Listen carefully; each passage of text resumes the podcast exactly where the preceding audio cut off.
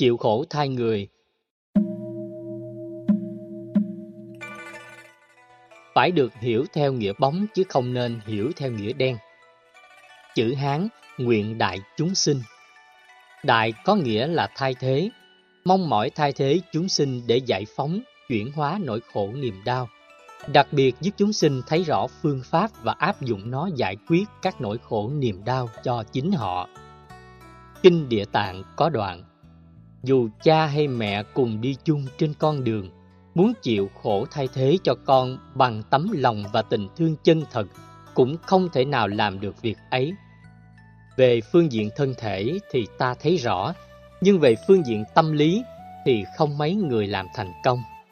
Chẳng hạn một người bị tai nạn giao thông gãy chân, người cha mẹ thương con không có lý do gì chặt hai chân của con mình để có sự đồng cảm, khổ đau với đứa con, hay để đứa con bớt tuổi phận. Bác sĩ, y tá, những điều dưỡng cũng không có lý do gì cấy tế bào ung thư vào mình để biết và đồng cảm nỗi đau của bệnh nhân ung thư. Không ai làm việc ấy, đó là việc bất thường, không cần thiết. Muốn có kiến thức, ta cần dùng phương pháp loại suy, quy nạp, diễn dịch, tổng hợp. Dù bản thân chưa từng trải qua, nhưng ta vẫn có được kiến thức phần nào. Phương diện cảm xúc thì khác.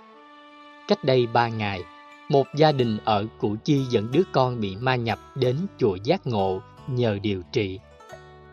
Cả đại gia đình gồm cha, dì, thím, mợ, anh, chị mang theo mùng mền chiếu gối chỉ vì một đứa con đau khổ. Cái đau của đứa con chỉ ở mức độ đơn giản nhưng cả gia đình cùng đau theo bởi vì chúng ta thường chấp cảm xúc. Xử lý nỗi đau thiếu phương pháp sẽ khiến chúng ta ôm nỗi đau vào trong rồi cháy nỗi đau đó cho những người thân còn lại. Công việc của bác sĩ và những người điều trị bệnh là hướng dẫn bệnh nhân phương pháp uống thuốc, thực tập, ăn uống, ngủ nghỉ nhằm vượt qua nỗi đau. Còn họ có làm hay không, không ảnh hưởng đến mối quan tâm hay nỗi khổ niềm đau của bác sĩ và giới y khoa, vì mỗi ngày đã phải tiếp xúc với quá nhiều bệnh nhân. Là bác sĩ, ta dễ dàng cách ly vì ta biết rõ mình đang làm công việc điều trị bệnh, chứ không chịu thay thế bệnh của bệnh nhân. Cha mẹ và người thân thường không nghĩ vậy. Cho nên, phải quán tưởng mình là bác sĩ đang điều trị bệnh cho con. Cố gắng giúp con uống thuốc, điều trị thích hợp thì nó mau lành, chứ không nên đau khổ thai con được. Khi phát nguyện độ chúng sinh, bước đầu Chúng ta có thói quen phát nguyện gánh chịu tất cả nỗi khổ của người mình thương nhất, thậm chí mong ước được chết thai cho họ, nhưng có làm được đâu. Nỗ lực cách mấy cũng không thay thế được. Do đó, khi nói phát nguyện chịu thế nỗi khổ của chúng sinh, không có nghĩa ta nói theo nghĩa đen, mà nó là một nghệ thuật mở lòng từ bi, đồng cảm với những bất hạnh, những khó khăn trở ngại của tha nhân. Trên cơ sở đó, ta mới tìm kiếm các giải pháp thích hợp, phải nhập vai mình vào người đó mới thấy rõ bế tắc nằm ở chỗ nào.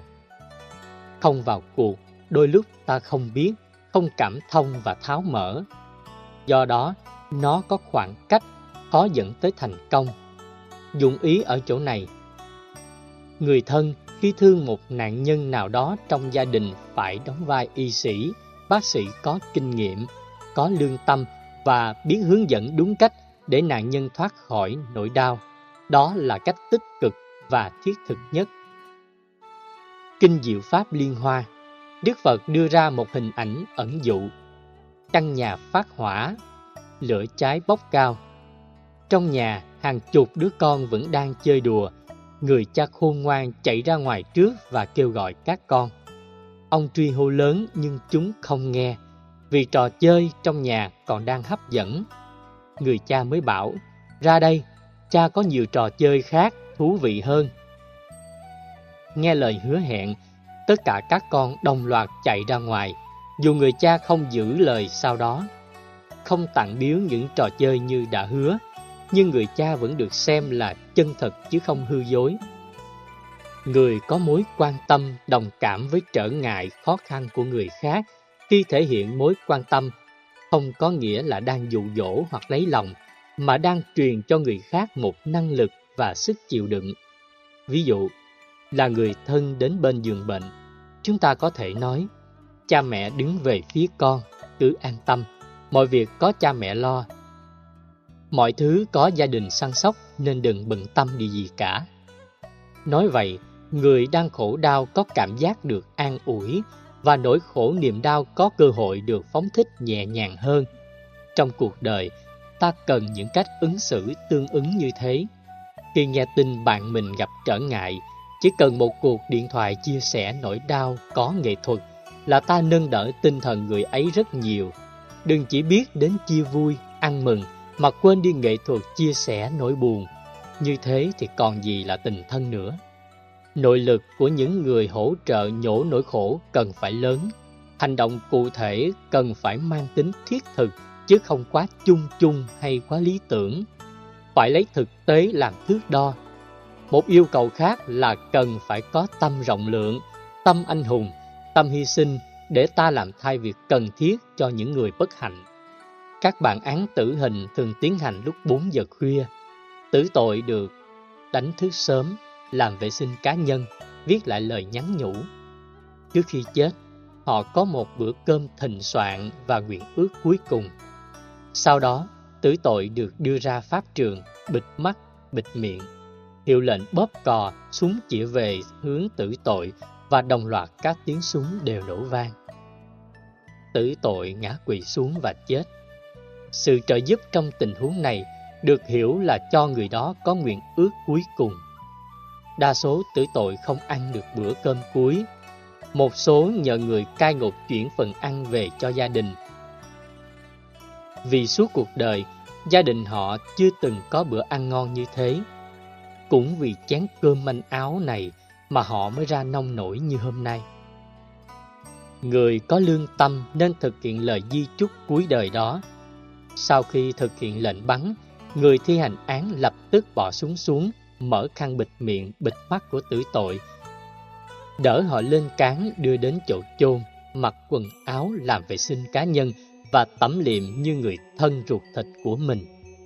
Dù được huấn luyện như thế hay tình cờ có tấm lòng như thế thì cũng được gọi chung là đang chịu khổ thay chúng sinh, giúp chúng sinh có cơ hội rũ bỏ nỗi khổ niềm đau.